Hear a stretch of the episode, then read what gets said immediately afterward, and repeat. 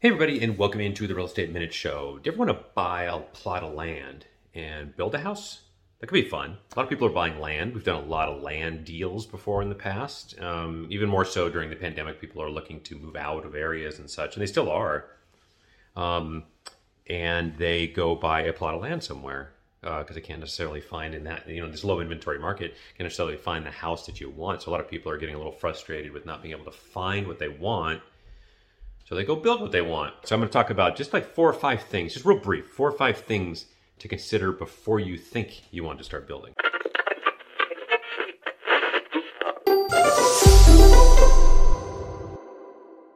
Welcome back in. So we're just going to go over a few things really quickly. Uh, last week we talked about uh, my septic tank and my propane tank, and that was fun.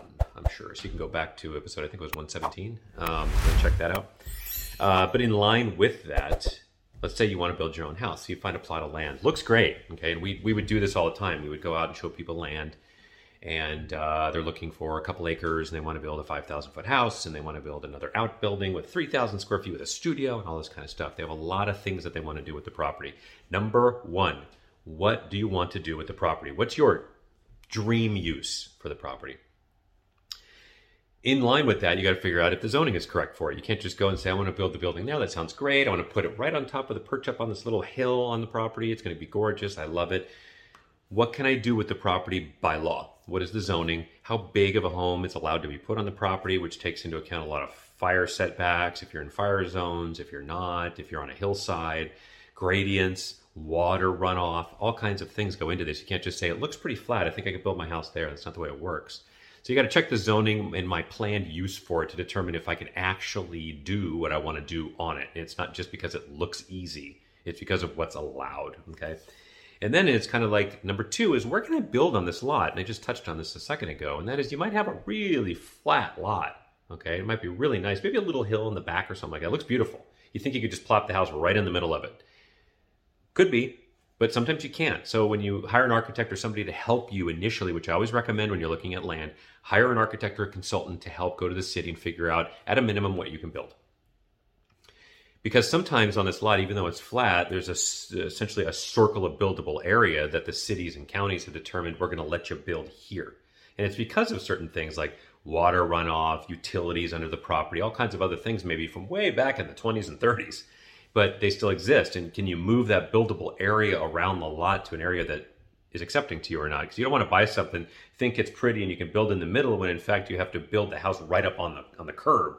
Okay, all of a sudden you're going to be really upset. And you're going to start selling the property off for cheap just to get out.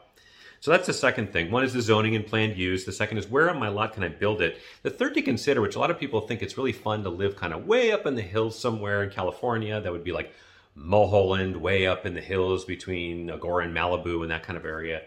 Um, we also have a house in, in Raleigh, North Carolina, which we talked about over the last month. And we're kind of out in the country a little bit more. So you think about like how far are the amenities? You know, if you have kids, how far is the school from here? I mean, you're if you're used to living in the cities, city centers, or within like a ten mile radius around it, no problem, right? You pick up two minutes, you're at a Starbucks. You can walk to the market. You can not when you're out a little bit. So if you buy a plot of land, it usually is out a little bit further because a lot of land's been developed depending on where you're at. And you're going to be a little further from amenities. So you want to think about that. How long? You want to say, hey, to go to the market, it's going to take me 20 minutes to drive to the market and then 20 minutes to drive back. Something to think about. Uh, the fourth thing, and then I'm not going to get into I'm not going to get into the actual development of the land. This is a whole thing of hiring geo you know, geo um, geological guys and environmental guys and civil engineers and surveyors. Totally top different topic. I don't want to get into that, but right now it's also going in line with the utilities, which is what we talked about last week on the show about septic, electric, gas, water. If you further you go out, the less apt you are to have public utilities. Okay. However, in different areas like Los Angeles, for instance, you could be way up in the hills and all of a sudden it's still serviced by public utilities because it's much more planned older communities. In other areas, like I found, like in Raleigh, which I've talked about on the show here, a lot of areas, even around downtown Raleigh, are uh, are not on public utilities for the most part. So, like myself, we're on, like I mentioned last week, we're on well water. So you have to determine in your property what utilities are close by, what can be stubbed to the property, um, and you should probably be prepared if you're further out and you have a nice private plot of land that you're probably not going to be on public gas. You're probably going to have propane. Uh, you're probably going to have a septic system or some other sort of like, you know, on site sewer system, not public uh, system. You're going to probably dig for well water. So there's a cost of doing that, which can be tens of thousands of dollars to do this stuff. To dig, dig down the well, you have to hire a geologist to go figure out how deep the water table is and all that stuff. Uh, and the last one is power. How do I get power out there? Uh, power is a little different. Um, a lot of times, power needs to be stubbed because it's hard to get power from solar and wind turbines essentially to power your operations. But they have a lot of battery backup stuff now, which can help with that. That's a little bit more dicey. So be prepared of that. So the four things we went over, very simple stuff. The zoning and your planned use for the property, make sure it works and hire somebody before you put non-refundable money up. Uh, the second is where can you build on the lot? Make sure it's the proper port, you know, part of the lot that you want to build at. Is it close to amenities, schools, shopping? Are you okay being 30 minutes away, 20 minutes away? I am.